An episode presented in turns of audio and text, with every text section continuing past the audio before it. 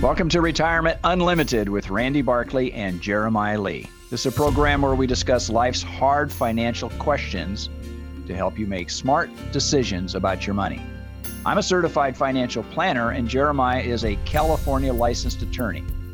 We work together at Tricord Advisors. Tricord is a registered investment advisory firm where we help our clients build the life that they love. If you have a topic you'd like to hear us discuss on future episodes, just send us an email. Use the contact button on our website, retirementunlimited.com, or just give our office a call. Our phone number is 951 684 7011. Each week, we discuss life's hard financial questions.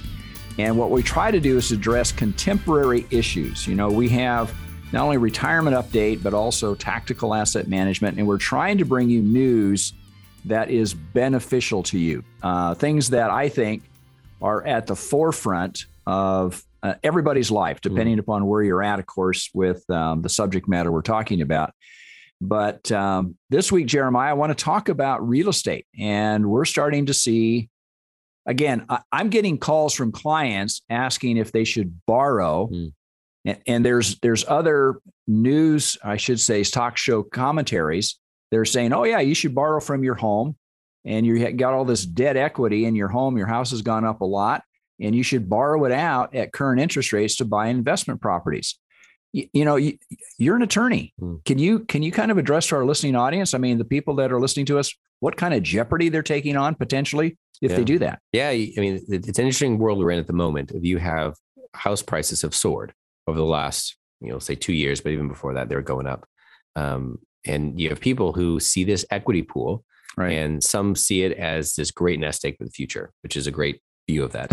Others see it as a cash bank and they want to get to this and do all these other things with it. Um, and, and, you said you know to take out a mortgage. I mean for most people you have a what they call a purchase money mortgage when you bought your home and you are liable for that debt on your home. Um, but if for some reason you had to um, you couldn't make payments and they had to foreclose on it that initial mortgage you took, it, it's limited to the house, to, to, the house. Right. So you can walk away from it and they can take your house. And that's it. That's the end of the day. There's no personal recourse of all the home. also the other thing, if you have credit card debt, let's say all of a sudden you had a really hard patch in your life, something happened to you and you had credit card debt and maybe one of the spouses got sick, lost a job, and you couldn't make the payments on all your outstanding, like your car loans, things mm-hmm. like that. How does that affect your house? I mean, if you file bankruptcy, yeah, I mean that all follows you. You know, it, it's with you, and you if you went into bankruptcy, you know, it's going to affect all your credit, all your all your debts. But your house would be secure, wouldn't it? Yeah, oh, yeah, I see what you're saying. Yeah, the there's a homeowners exemption, basically, okay. the Homestead Act, that you can protect the value of your home from a lot of that stuff. But that's you just your home. You know that that's right. not your investment property or your rental property. It's the one that you live in. Um, so credit card debt. Similarly, if, if people take on say a second mortgage or um, they do a HELOC or a line of credit. Those are not purchase money loans. And those, similar to a credit card or student debt, those will follow you. Mm-hmm. So there's a number of people who have a, a primary mortgage on their on their house from when they bought it, and they have some special protections. They don't realize that those, that's a special protection that it's limited to that asset to your home. But if you refinance or if you take on a, a second mortgage or a HELOC, those will those can follow you. You know, those are not limited to just that property. And so it's interesting when people in this situation, they have, I, have a lot of equity sitting in this house. I want to take it out. The first thing I always talk to people on the financial side is when you take out that equity, you're going to have to start paying it back. You know, right. your your your normal carrying costs of your mortgage go up. If you take, and you're probably doing it in the form of a second trust deed if you're not refinancing and doing a cash out. So yep. you're paying higher interest on that that second or that that HELOC. Yeah, HELOC stands for a home equity line of credit, by the way. Yeah yeah, a second mortgage or a home equity line of credit, you, I mean, current rates, I'm not sure what they are, but 7% maybe. Yeah. For, you know, if, for HELOCs, probably. You know, it's, it's a bit higher than what your normal mortgage would be. And so, you, so you use that money and you, you do something else with it. Well, every month you're going to have to pay at least the interest on those, those seconds or the HELOCs. It's generally how they work. But now you, you, in essence, you've tied those assets together that if you can't afford the, the, the say the rental property or whatever else you just purchased, if you can't afford that payment, and you know you decide to default well if you took money out of the other one it, it, will tie back if you can't afford that one as well so there's there's a, a I mean you could potentially lose your primary residence because of choices and decisions that you made uh, that in essence are greed greed based. Yeah, greed, or in, in, in a, to put a, a, a, nicer code on it, you know, development based. Someone says, right. "Oh, I see an opportunity. Now is the time. I got to strike while the iron's hot. I got to use this asset." I mean, there's there's a, a, whole school of thought of people out there that say you should never pay off your mortgage. Right. You know, uh, you know, Dave Ramsey and folks like that would say, yes, you know, do what you can to pay off your mortgage. To live debt free is such a wonderful place to be. But there's number other commentators that would say, well, now you just have this pool of you know maybe three hundred thousand dollars sitting in your house if you've paid off the mortgage that you need to get that to work. You know, you need to take out take out some debt and put that money to work. And and part of that, you know, is trying to be strategic to say if if the money is used elsewhere, you know, to buy other real estate or other things, you can make more interest returns. You're able to reduce uh, your taxes by mortgage interest. There's limits on that, especially in California. I think it's yeah. 10 grand, I think is what they've limited that to. Yeah, I think there uh, is. Oh, no, sorry. It's, it's the interest on a certain amount of house value. Right. That's how that one works. Um, you know, there, there's a, a limit there. You only deduct so much, but it's useful to have a deduction and it's useful to have your money working, you know, in other real estate. But the, the risk profile is kind of what we're talking about today. The risk profile goes up dramatically uh, when you're not just using your house as a house, right. a place to live and shelter your family, but you begin to use that house as this financial asset. And what, what I struggle with with a lot of uh, clients and when we talk have these conversations is for a lot of folks, especially early in life, their house is their biggest asset. That's, that's the biggest purchase they'll ever make, and it's the biggest. Yeah. I mean, obviously, everybody wants to own a home if they can, and then to have it, you know, quote unquote, just sitting there doing nothing is hard for folks. I mean, we talk about what do you what do you do with excess funds, um, what do you what should you be doing with your savings? And one of the things that comes up a lot is people in their 30s, you know, saving for retirement is such a wonderful idea at that point, you know, because you have all this time ahead of you. However, uh, between 30 years old and retirement, you have a lot of expenses.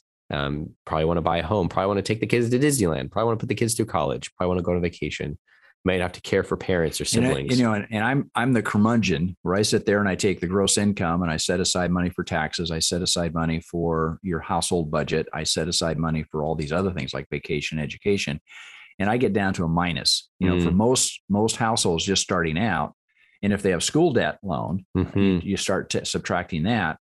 And so you know, I look at it from the standpoint you have one vehicle typically that you can put money into to to create long-term savings, and that is like a 401k mm-hmm. or an mm-hmm. IRA or something like that.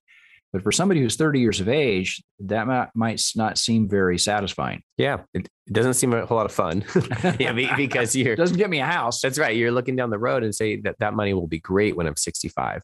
And with often with clients, it's not a, an either or discussion. It turns into a, a both and discussion. You know, they should be retiring, contributing to retirement, but they should also be setting aside funds for those more immediate goals. But but it's difficult. You know, how do you right. how do you? A lot of people early on their careers, they're making start making good money. They're paying more taxes than they've ever paid, but house prices, especially recently, are higher than they've ever been. Right. And so they're looking at taking on these these these debts. But but I think the the, the biggest thing I kind of want to communicate as we're trying to think through this conversation is just the the risk levels of debt. You know, eh, if if you have no debt, no credit cards, no house debt, no car debt, and you have a gap in your um, career, you're, you're laid off or you have to leave your job for two months. You know, your burn rate, you know, the, the food you have to eat, the thing, the, the utilities you have to pay are fairly low. But if you have a large mortgage, student loans, um, a car loan or car payments, and you're out of work for you know a couple months, that is a that can be a massive amount of money. So yeah. the risk levels with debt, um, that, that's really where it compounds. Uh, yeah, this is going to be a moment in time when people look back five, ten years from now and say, "Remember when?" Hmm. And I think that uh, although we're not predicting that we're heading into any kind of recession, interest rates are rising, and yeah. interest rates are a big factor. I mean, we ought to be thankful we're in the United States, the average credit card interest rate in Brazil is over 200%. I mean, I mm. it's unfathomable be, to me how you could possibly even manage that. Right. Um, so in the United States, we have interest rate debt, but still it's over 20% in most uh, prevailing balances. So I look at credit cards and they they're charging upwards of 30% on unpaid balances. That that is a really hard leap. So, I mean, obviously, debt management is really critical. Yeah. And, yeah. And, and to get behind on debt in, in our country, I mean, other countries as well, but in our country, it, it can be such a difficult hole to, to climb out of, especially right. if, if you have to use credit cards, you rely on credit cards for something, and then you're not able to make that next payment. And you have this, this interest that, that flows on it. You said 20, 20%, 30% mm-hmm. in, in the US.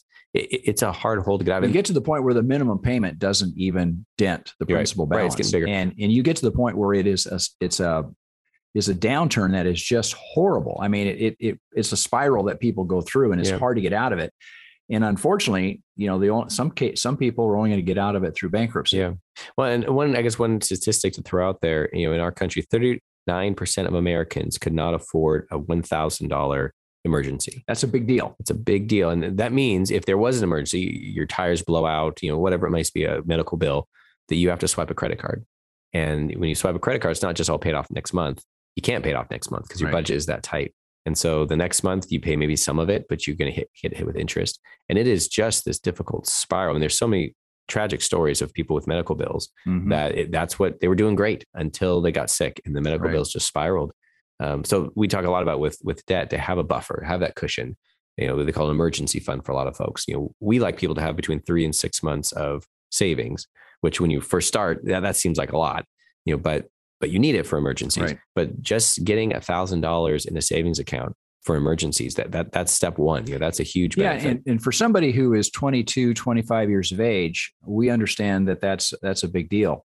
But for somebody who is 55 to 65 years of age, they should have adequate money. And I'm we're talking about months of monies and savings and liquid assets because life can change on you at that point. Yep. And at that point, to be able to earn money or to be able to access in these 401ks or other things, some of these major assets, they, they take time to access and they're not tax efficient. So stay tuned for our, our next part of this discussion. We're going to keep talking about debt. You know, retirement is supposed to be a secure time. Are you secure? Do you and your loved ones have the information needed to make the right decisions about retirement? You need counsel, not another salesperson, an advisor that looks out for your interest more than theirs. This is Dennis Prager, and I'd like you to call Randy Barkley, a certified financial planner who's been serving the Inland Empire for over 26 years. He's a retirement specialist who works for you on all the important and often confusing things that determine how comfortable you are in retirement. Call Randy Barkley for a free consultation and learn for yourself what I've learned. He can be trusted. Randy Barkley, 888 627 8371. 888 627 8371. Or visit me, Randy Barkley, at retirementunlimited.com. Advisory services offered through Tricord Advisors Incorporated, a registered investment advisor, clearing through TD Ameritrade member FINRA SIPC MSRB. AM 590. The answer. Welcome back. Uh, Jeremiah and I are just going to continue this conversation about housing and debt.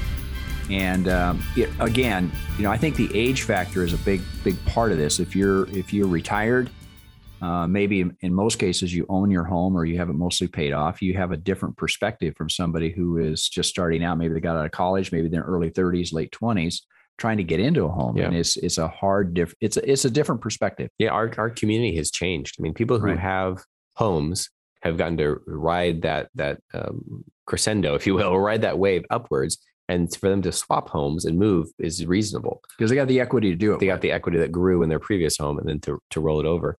But for folks who are new to this area or new to, to buying a home, it's very difficult. I mean, I, I think of you know people out in West LA. Most of the people I know that have lived out there, the, the idea that they were going to buy a home someday when they're you know young early professionals, th- they didn't have an expectation of buying a home. They expected to try and rent someplace Right. and eventually either move to a different region or just remain renters.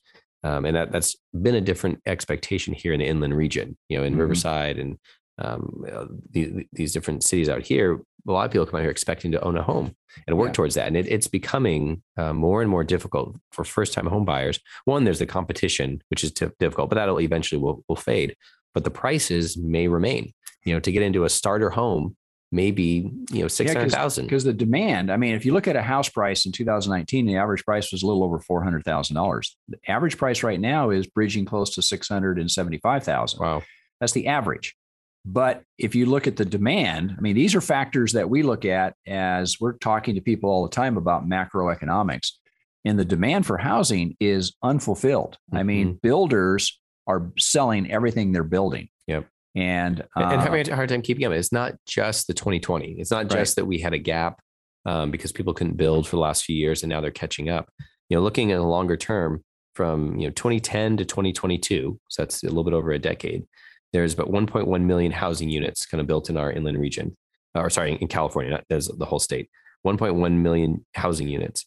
But with that, we had 3.1 million new workers into our state. Now, those aren't one for one ratios, Right. you know, but it's just saying in general, we have had more workers, you know, either you know coming of age and starting to work or moving into our state. than we've And, had and there's more of a shift of homeowners desiring a home coming into the Inland Empire versus other surrounding other counties. places. Yeah. And with that, California, this is all of California, but prices have gone up 102% over that slightly over a decade time. Well, they compare that to a number of other um, communities, a number of other states, and it, it's it's a very different picture It is. um, of of how their housing is kept up with their employment. Yeah, but you go back to the Midwest, um, you know, through from Michigan, from North Dakota, South Dakota, down through Nebraska and down those areas. It is a different story, isn't it? Yeah. So I mean, even some of these, let's see, let's pull out um, New Mexico. You know, their the ratio of their housing increase is 42%. You know, we're 102%, they're 42%. And they probably start from a lower base. Yeah, and their numbers are drastically different as far as you know how many people came in, how many people go, uh, how many housing units were built, and how many um, new job workers there's been. So we'll jump to Georgia. It's a good example. They had a little bit over half a million permits uh, for for new housing, and there's 800 or just roughly 900,000 more jobs. Yeah. So their ratio is a lot closer than ours. I mean, with that, their housing prices have gone up, but you know, for Georgia, they are 71 percent. Um, so I mean, we talked last week about the impact on Riverside, but generally speaking, the number of people, you know, I always hear, I mean, we always hear people are leaving California. Well, they are, but we also getting more people moving in than are leaving, right? Yep, and especially this inland region. You know, people Yeah. that are leaving Orange County, San Diego County, LA County. Uh, Some of them are going elsewhere, but a number of them are coming here. Yeah. Um, it's interesting as we talk about kind of this housing prices. You know, a question we get or we talk about is is is it a time to buy? Is it a time to sell? Like, are, are housing prices too high? And uh, you know, we don't know the future. You know, it's, it's interesting, interesting to see where they're at. But anecdotally, uh, you know, Lake Arrowhead is is close where we're at here, and real estate's been been just been accelerating up there. And, Yeah. and their dynamics is they have people doing um, second homes. So also people- Airbnbs up there. and a lot- Airbnb, lot yeah, kind of stuff. investments, second homes. People can afford it. People who in the pandemic wanted to get out of wherever they were and say, let's live in the mountains. We can work from anywhere. Or just get a second home. yeah, or just have it. Yeah, they the majority of it's second Get homes. a small yeah. cabin or cheap or whatever, Yeah. and have a weekend place to get away from the heat in the summertime or Yeah. whatever. So for the last two years, it's been all cash offers. It's been you know significantly above asking prices, and it's just been increasing, increasing. Well, talking with some realtor friends up there recently, they said in the last two weeks or so, it almost like a switch got flipped, and you know they're no longer getting instantaneous offers.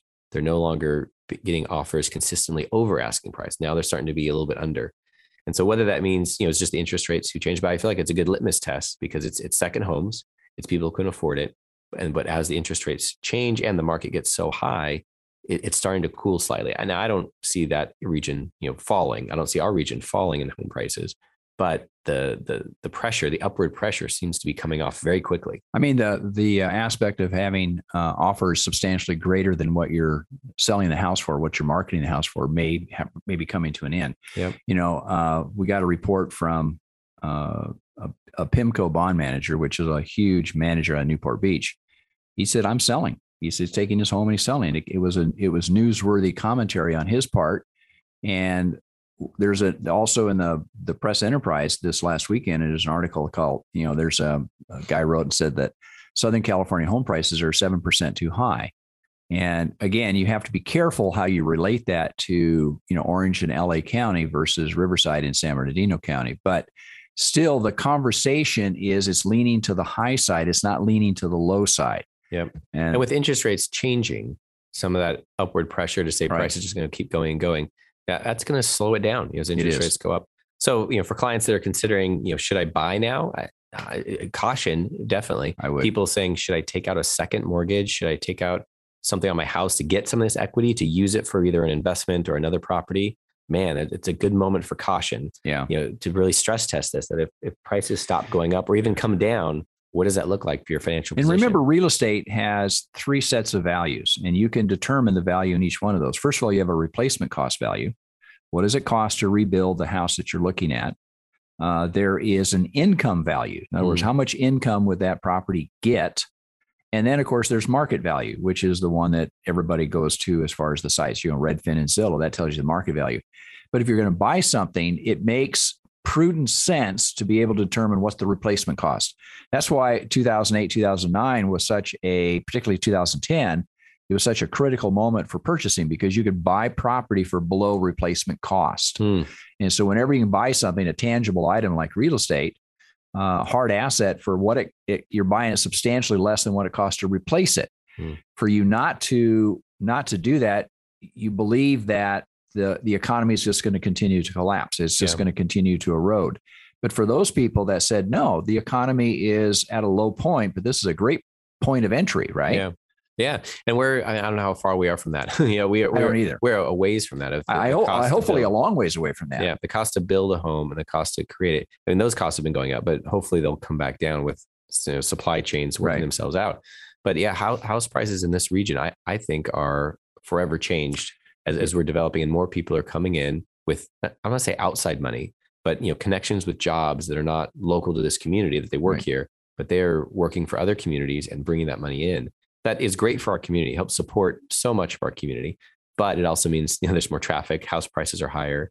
The ability for someone to buy a home if they don't have one already is a lot harder. Yeah, and I think a lot of this was caused by the, you know, by the emergency funding by Congress, the CARES Act, and it put a lot of liquidity into people's hands that frankly didn't need it. I mean, Yeah. they were people that were already well established, they didn't need additional money, but all that additional money, we're talking trillions of dollars, folks, that went into people's pockets and they went, "Whoa, what am I going to do with this money?" Yeah. Well, they went into assets like stocks and they also went into, you know, housing, real estate. Yeah. Now again, now we're at a flexion point because interest rates are rising. The Federal Reserve wants to slow inflationary pressures down. And there's a lot of factors that go into this, such as supply chain. You got the Russian conflict as well as China, the you know the tariffs against them, but also COVID. I mean, you name it, you can you can hit something with a stick that says this is probably a participant in the Yeah. in the issues that we're dealing with. Yeah, and a good moment I think for everyone to kind of um, you know check their ship. you know, Right. ma- make sure that they're the, the they're they're safe in how they're running their their assets and consider their debt and consider their spending. You know how. how fast they go through their cash, you know, what their job prospects look like. Because you know, we are still in a, a stable spot Right. and the economy has been heating, but the, the economy may slow slightly. And so what does that look like? And you know, for for everyone, you know, it's a good moment to kind of consider um, where they're at, how much debt they're taking on, and and to keep themselves stable, you know, not Yeah. over leveraged, not leaning one And I- way or the other. And I think it's important to be encouraging here because recessions typically start because unemployment is rising. And we're in a situation where unemployment is falling. Mm. There's still a large number of employers out there. In fact, everybody I've talked to is reaching out and trying to get new employees. Yeah. So it is rare that a recession will occur when unemployment is falling. So again, the underlying key aspects of the economy are still very good. Yeah. Uh, again, the Federal Reserve is is has a has a twofold mandate. Uh, the one mandate was to bring unemployment down to the pre-pandemic levels, which pretty much they've done. Uh, but the other one is to keep inflation under control, and it kind of got ahead of them right now. Yeah, yeah, and there's concern that they'll react too quickly, but at the same time, um, they're doing their best to get it right. Right. you know, to move us forward. So uh, we appreciate you guys listening. Um, if you have a topic you'd like us to discuss on a future episode, you can use the contact button on our website, which is retirementunlimited.com, or you can call our office. It's 951 684 7011. Till next week, folks, may you grow in wisdom and knowledge. Thank you for listening. Information and ideas discussed on this program are in the nature of general comment and cannot be relied upon as pertaining to your specific situation. Do not constitute legal or financial advice and do not create an attorney client or fiduciary relationship. Any examples or circumstances discussed are fictional. Listeners should consult their own financial advisor, tax consultant, or attorney, as well as conduct their own due diligence prior to making any decisions. Investments involve risk and the possibility of loss, including the loss of principal. All situations are different and results may vary. Randy Barkley is a California life insurance agent, California license number 0518567, and Jeremiah Lee is a California licensed attorney and is responsible for this communication. Advisory services offered through Tricord Advisors Incorporated, a registered investment advisory firm. Hi, this is Hugh Hewitt. Hey, if you're retired or approaching retirement, listen up. Retirement planning is critical to your financial health, and like choosing the right doctor, your financial planner must be able to understand your concerns, help you navigate through your retirement, which can be filled with uncertainty, volatility. Certified financial planner Randy Barkley has been assisting clients for 30 years by helping them understand all the information that to most of us can be overwhelming. Go to retirementunlimited.org or call Randy Barkley for a no obligation appointment at 888 627 8371. That's 888 627 8371, retirementunlimited.org. Advisory services offered through Tricord Advisors Incorporated, a registered investment advisor, clearing through TD Ameritrade member FINRA SIPC MSRB.